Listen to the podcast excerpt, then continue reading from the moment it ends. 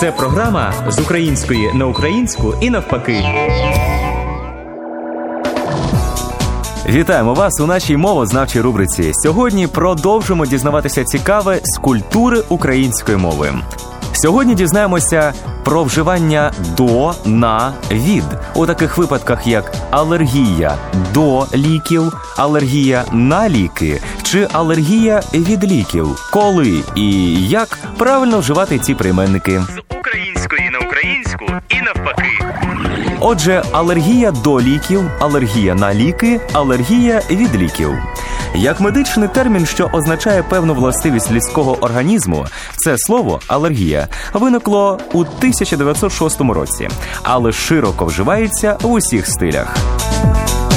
Усталилися і певні синтаксичні зв'язки цього іменника. Він керує синонімічними прийменниково-відмінниковими формами до плюс родовий відмінок і на плюс знахідний відмінок.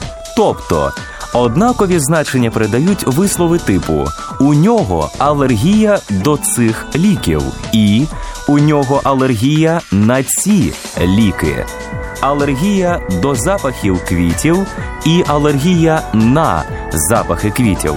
Можна відзначити, що переважає словосполучення алергія до плюс родовий відмінок.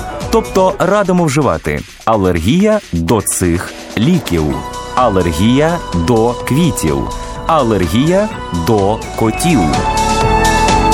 У розмовній практиці, наголошуючи на причині алергії, часто вживають вислів алергія від і родовий відмінок. Наприклад, алергія від ліків, від тополиного пуху, від квітів.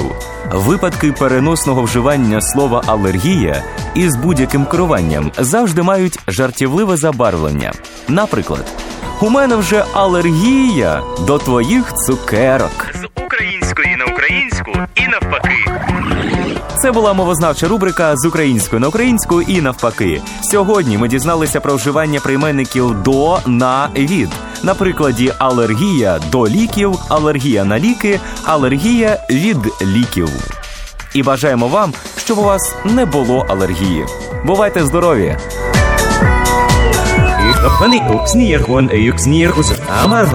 З української на українську навпаки.